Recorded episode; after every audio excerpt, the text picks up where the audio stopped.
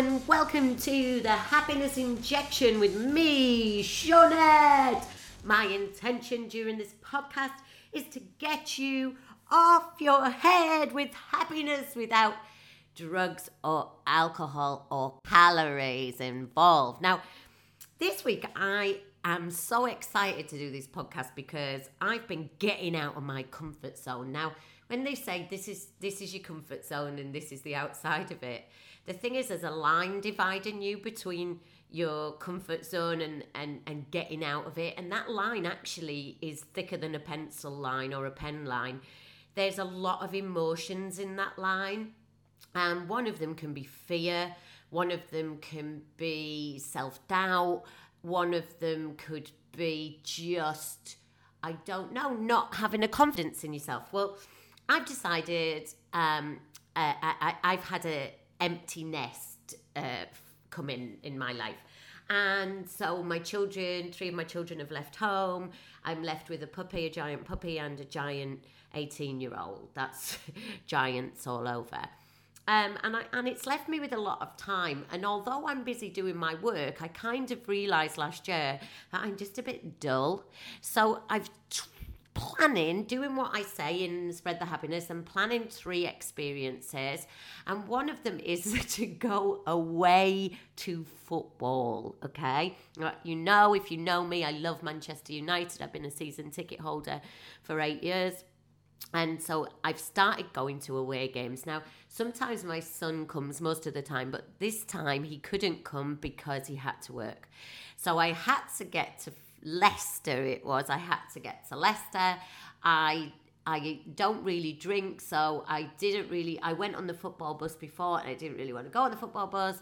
So luckily for me, um, the guy who originally got me my tickets um, said, "Are you going in the car?" And I was like, "Yeah." Do you want to come in the car with me? And he was like, "Yeah, we'll come in the car with you." So me and three football men, and I always think of myself as about 12, but obviously I've got to be 18 because I'm driving, um, set off to Leicester. And the guy who got us our tickets has got this theory about influence, how people who go to football have been influenced at some point in their life to love Manchester United. So you might not like Manchester United, but you might like Chelsea or you might like Arsenal. I'm not even going to say any other teams, okay? now, we were sat round the table. Eh, the car journey itself, I packed a picnic. They were they loved it. We were all having a lovely time. We got there really quick. Went to the services. You know, um, we got to the pub, and it I'm starting to realize that football isn't just about football, it's about friendships, it's about memory making, it's about stories, it's about generations. So we sat around the table. Now, if you know my, it's half 11 um, in a town near Leicester, and we, we were all sat round and we're talking about his theory about influence. And so he's saying to everyone, How did you start going to the football? Now, we started going to the football because of him, but because of George, loved Manchester United from birth. So, luckily for us, I think the reason why we love Manchester United so much now is because at, he would have been about seven. I took him to his first football game thanks to that guy. And then I fell in love with football. And so it's me that has uh, influence my son to go to the football every week for like 10 years now. And now we're going to away games. We're like even deeper. Uh, we've joined the Red Army. We're in like the big gang now. It's so exciting. I just feel so excited. So if you don't like football, think about what sports you do like or what you do like and who influenced you. So we're all sat around this table. Let's get back to the table in the pub. And um, he's asking them, How did you start going to football? Now, he himself, it was his uncle that loved Manchester United and said, would you like to come to a game with me? He went to a game. He's been a season ticket holder ever since. He's 48 now. I don't think his children all like Manchester United. He told a funny story about his son coming home when he was six and saying, I'd like to support Everton. And he said, That's all right, son. Everybody can support who they want, but you need to get your stuff because you're going in the shed. Now, I think that's really funny. And his boys uh, uh, are in their late 20s and they go to football. Um, the guy that's with his daughter is a massive Man United fan. His daughter even went to football. So he's got two grandsons. I know who they're going to support as well. So the thing about this is he turns to this older guy and he's about 63 and he says what about you? You know how did you start going to the football? And he started laughing and he said well i told sir alex ferguson this story. Right? I mean who starts who starts a story with when I, I told sir alex ferguson this story? Like oh my goodness that's he's got the whole of the table's attention. Like everybody wants to know what he told Sir Alex Ferguson. And I was just like, You spoke to Sir Alex Ferguson. So he tells the story. Um, his I think he said his granddad uh, was a Newcastle United fan. And so he took him to Newcastle United and um, they were stood up and they were stood up behind the um, goal or, or by pitch side, and it was so close to the pitch then that you could actually um, touch. You know, you could nearly touch the players. I call. I, I think I, we were so close to them at Leicester, you could lick them. But he he was, and a footballer, and I can't remember the name, so forgive me. But a footballer, a Man United footballer. It was Man United Newcastle, and this Man United player dived over the pitch and literally touched him on the head. He was touched by the hand of Man United, and in that moment, he became a Manchester United supporter. I personally think that that is like an amazing story. And yes, you want to know, don't you? What did Sir Alex Ferguson say to him? And he said to him, Wow, that is some story. And this guy and and the others they talk about do you remember when we went to Villa Park? Do you remember when we did this? Do you remember when we did that? Do you remember when so scored a goal against so and it just it's just so amazing. And you know I was thinking how can they remember like those experiences especially because alcohol's often involved? But do you know why because they have a good time. Because I will never forget when I went to Leicester in the car with three football men and I had the best time. And we got there and we had to go in separate gates and I had to go in with one of them that I didn't really know, but he looked after me and we went up the steps and there was no effort for us to sit, so we stood in the on the steps and we were cheering and singing and you're with people you don't know but you're all supporting the same team. And it just gives me hope now at Leicester. And if you're a Leicester fan, you'll laugh. But there was only 34,000 people there just saying. And we did sing a song about one of your stands. One of our stands is as big as your ground. But that aside, in Manchester United, when I go to Manchester United, I stand in 75,000 people, week in, week out. 75 5,000 people and I sing for my team and I stand with my 18 year old son and I just believe in those men on the pitch.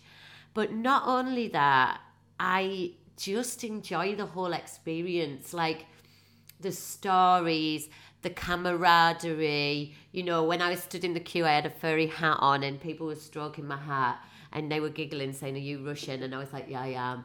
And you know like a really well spoken northeastern russian because i had a, a hat on. But like it, it's about children. Like i it's very male dominated of course it is. But you know what? When we talk about men's mental health like we should be encouraging men to go out more and do that on the way home in the car we had some therapy about being an alcoholic, which is quite was quite funny. Um, but they, I don't know whether they talk like that when there's not a girl there. But we were all very open and, and we learned some stories about people's grandparents, like um, the guy who told the story about the the the footballer touching him on the head, his his dad was a coppersmith. Like, and I heard that last time last week when we went to the football, and all week I was thinking I must ask him what did he make as a coppersmith, and he made copper pipes. Like, how just gorgeous. And then he told another story about the copper pipes, which I can't tell you, but it's funny.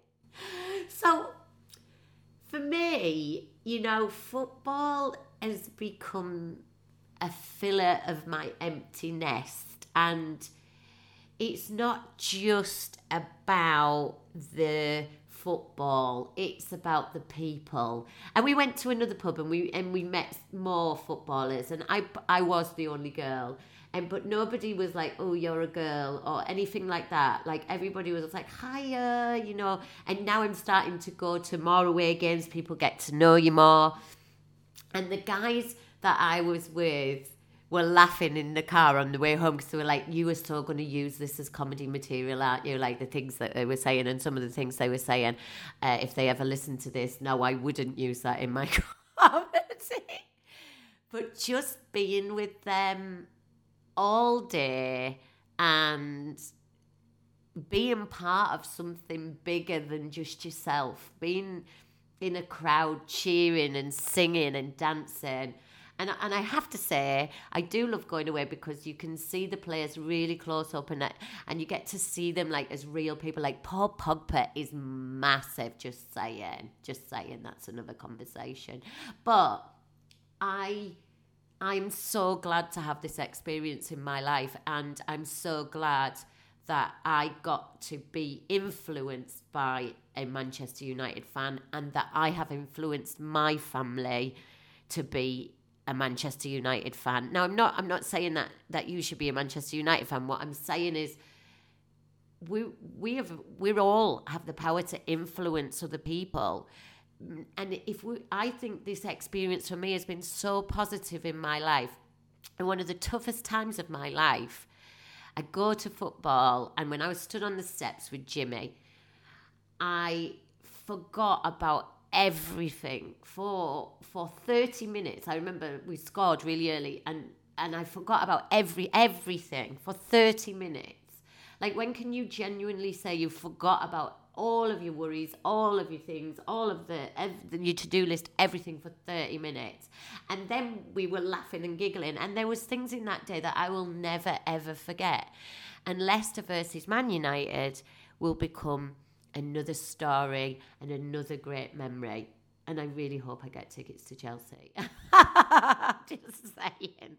So think about this this week, okay? I really want you to think about this. Who are you influencing and in what. Because sometimes when you're a positive or a positivity influencer, a happiness person, sometimes you feel like lemon suckers are taking over the world and you're not getting anywhere with them.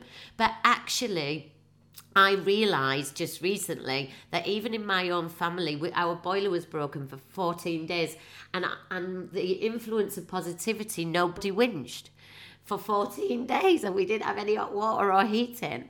And do you know what? what? Your positivity, your happiness attitude is influencing people without you even realizing it. I just want to say thank you to the people in the car who who made my memories and who influenced me to go to more away games and I can't I can't wait for the rest of my football future. Win, lose or draw. That's the end of today. Thanks for listening. Get out there and positively influence people, and see you next time.